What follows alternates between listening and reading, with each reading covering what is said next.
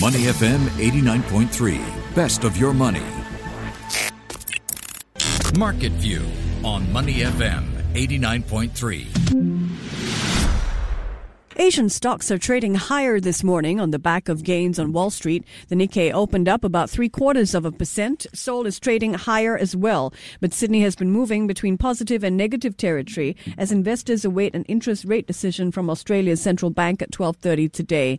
Investors have been balancing cautious optimism about the reopening of businesses against a backdrop of concerns over how civil unrest in the US could disrupt an economic recovery. Joining me now for a closer look at what is moving markets is Ryan Huang. Good Tuesday morning to you, Morning, Ryan. Michelle. Looking forward to your lunch? Oh, for sure. I'm going to see my mom. She's cooked up a storm, Mom, I can't wait. Miss you lots. Oh, it's good to have a free lunch.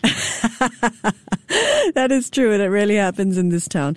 All right, Ryan, here we go. Let's. I want to play a little game with you. It's called Up or Down. Mm, okay. I'm going to break the fourth wall. I think you already know the answers, but play along, okay? I'm going to say something like GDP, US stocks, and you're going to tell me whether the numbers, Okay, latest got it. numbers, are up or down. Okay, let's go. US factory production. Okay, so that was down. Well done. US construction spending. I think that was up. oh, no. Down. US economic growth, the projection for the next 10 years. Uh, that is up. Mm, down by 15 trillion US dollars. Chinese purchases of US agricultural products. Okay, so I think that is down. Okay, technically it isn't an up or down, but it's still relevant on whole. And finally, US stocks. Okay, so that's up, at least going by the last night's numbers. There you go. Okay, I suck at this game. You're a star, Ryan. Listen, I'm not sure if it's a historical question, but let's give it a shot. Why is it that US markets are up when the economic numbers are down? Yeah, a couple of things really shaping sentiment overnight, right? So you do have the usual suspects. You have the US China trade spat over Hong Kong, and the latest chapter, or I guess episode, is how China is now telling its state owned enterprises to stop buying pork and soybeans from US farms. So that is something that could threaten the phase one trade deal. But despite that, markets in the US shook off those reports and continued to push on higher. Uh, so it looks like investors are focusing more on the recovery picture, those those signs of an economic recovery, and that came through from things like the U.S. ISM manufacturing index. So we had the PMI numbers come through at a reading of 43.1 for May. So that is still below 50, which is in contraction territory. Um, but good news is it is higher from the April reading of 41.5, which was an 11 year low. So investors perhaps taking it as a sign of stabilization. Same for the Chinese manufacturing numbers that we saw in the last 24 hours, the Caixin PMIs. That also surprised on the upside. We, we, got a, we had a reading of 50.7.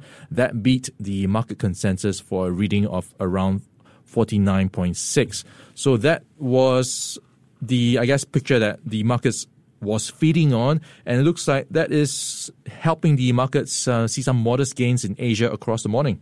Now, after U.S. markets, Ryan, U.S. President Donald Trump made his first remarks from the White House since massive protests began sweeping the country last week. Trump calling the violence acts of domestic terror and threatening to send in the military if state and local governments didn't get tough enough to bring the violence to a close. So, Ryan, how have markets reacted to this news? Yeah, Donald Trump really has his plate full right now. At home, he has to face what's going on in the streets, violent protests, and he is saying if states don't take action, he will deploy the military and solve the problem for them. So he's really threatening to put more troops on the streets, and so far, that is not the case yet, so he stopped short of really doing it, and that will require him to invoke what's called the Insurrection Act. This is a U.S. law that will allow them to deploy uh, active duty U.S. troops to help quell the protests. So that is going to be closely watched to see how much it escalates, and in turn, how much Donald Trump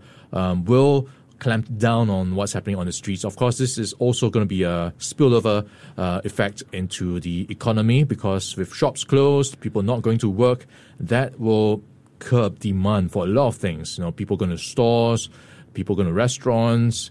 Uh, transport, and that in turn will affect the demand for oil. So a lot of knock-on effects with what's going on domestically in the U.S. All right, there's a new shelf for market participants in Singapore to reach for when it comes to risk management instruments, and a new acronym here: Singapore Single Stock Futures or SSFs. Come on, SGX is going to launch 10 Singapore Single Stock Futures on June 15th. What does this mean for investors? So this is interesting because it now gives investors an extra option to well this um, play the market in that sense. So it is single stock futures, and how it works is these hmm. are derivatives that track price movements on the un- underlying stocks. So the buyer will promise to pay a specified price at a predetermined date. So it's in a sense you're deciding or um, guess uh, predicting what price it will be maybe down the road in a month or so and you can lock in that price. So that is 10 single stock futures, including the likes of the three local banks, Genting, Keppel, Thai Beverage, Wilmar, Yangzijiang. So some big STI blue chip names. You will be able to buy future products, futures products on these stocks. Uh, of course, these are cash settled and it's no physical delivery. And it's also interesting to note because this comes on the back of the, I guess, the news announcement that they will no longer have the MSCI uh, derivative products mm-hmm. besides MSCI Singapore. So that maybe will do some go some way to helping the uh, SGX uh, revenues to some extent. Yeah, is are we also going to see broader coverage of Pan Asia with the single stock futures? For now, I don't have any um, details on okay. areas beyond the single stock futures. Mm. So that is something that could happen down the road. So we'll keep an eye out for uh, that announcement. Okay, here at home, today is day one of uh, phase one post circuit breaker. Students returning to school, some people returning to the office. It was a little bit more crowded in the lift this morning. Uh, many workplaces will remain largely empty, though. So the Monetary Authority of Singapore, for example, has reportedly advised firms that at least three quarters of their workers should continue working from home. DBS, Goldman Sachs, and UBS are among the banks where the vast majority of staff will not be going into the office today. Isn't that right, Ryan? Yeah, so this is, I guess, you know, part of the whole picture of how people are starting to um, creep back into the office and to work. And this includes banks because you need the financial system to support businesses going back to work as well. So you need bankers to process relief loans and pretty much help the economy going on, and you need bankers in the office to do that to some extent. And you are now looking at maybe um, a third of the workforce going back to work today. This phase one of the economy reopening, and the MAS has advised banks to cap it at 25%, um, according to reports, uh, 25% of the staff levels. So they can request for additional staffing support, but they have to justify it beyond uh, if it goes beyond the 25%. So that is happening today. Um, also, what's happening or interesting is if you're working from home, and this is in the Business Times front page, you can claim for expenses incurred from working from home for power and telecom bills. That's really great because I just bought this new fancy, well, I'm thinking about buying because it's very expensive, a new Wi Fi router that'll make things faster.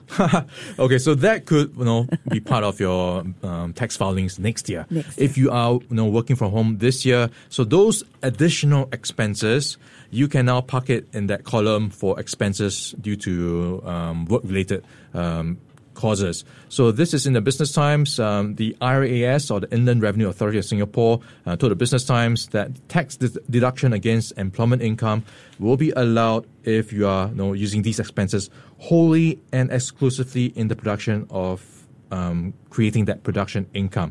Now, Of course, the big question is, no, how do you decide what it is, or how do you calculate a number, right? Mm. It's going to be quite difficult to calculate, of course, the exact amount. So IRAS will accept the difference in bills before and after the you know, um, working from home phase. And to claim, taxpayers must keep for five years proper records on these expenses and documents such as confirmation from your employer that you know, this is the period that you are working from home. So that could go some way to relieving relieving some of those, um, I guess, cost pressures that you might be facing as you go through this COVID 19 um, period right now. That's a great one. And also, you know, I know taxmen saying that these new expenses, additional power, telecommunication bills that are incurred, um, the expenses are not limited to the circuit breaker period. That's right. So this is actually you know something normal, but mm. uh, it is now under the spotlight because of the circuit breaker measures. More people are now working from home, so this is an additional.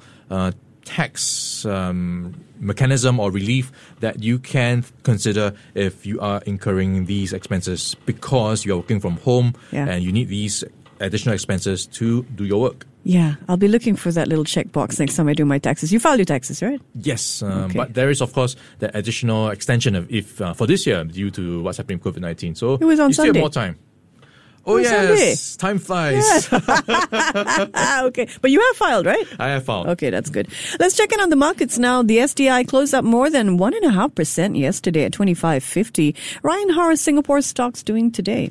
Yeah, so you are looking at quite modest gains on Wall Street overnight. So the S and P five hundred up zero point five percent, and that is translating to a similar picture across Asia. Pretty much in the green, you've got the Jap- Japanese markets up by one percent, Australia up by well zero point one percent and that is of course waiting awaiting the RBA decision at 12:30 p.m. Um, no rate changes expected when they announced announced it at 12:30. Uh, the Korean markets are up by 0.6 percent, so largely in the green. Similar for Singapore. Um, building on yesterday's gains of one uh, of 1.6 percent, now it's up by 0.9 percent. And looking at some of the top movers. Uh, you have actually ComfortDelGro bouncing back is up by 2% to 146. SGX, we talked about it just now, is in the green by 0.4% at 845. And you are also looking at some of the um, recent um, losers, I guess. SPH, SATS, Sembcorp Industries, all in the green column today. And uh, looking at some of the uh, REITs, Mapletree Logistics Trust, uh, that is now in the green as well, 0.5%. Of course, MLT recently added to the MSCI Singapore Index on Friday. Ryan Huang there joining me in Market View. Before acting on the information on Money FM, please consider if it's suitable for your own investment objectives, financial situation, and risk tolerance. To listen to more great interviews, download our podcasts at moneyfm893.sg or download the SPH radio app available on Google Play or the App Store.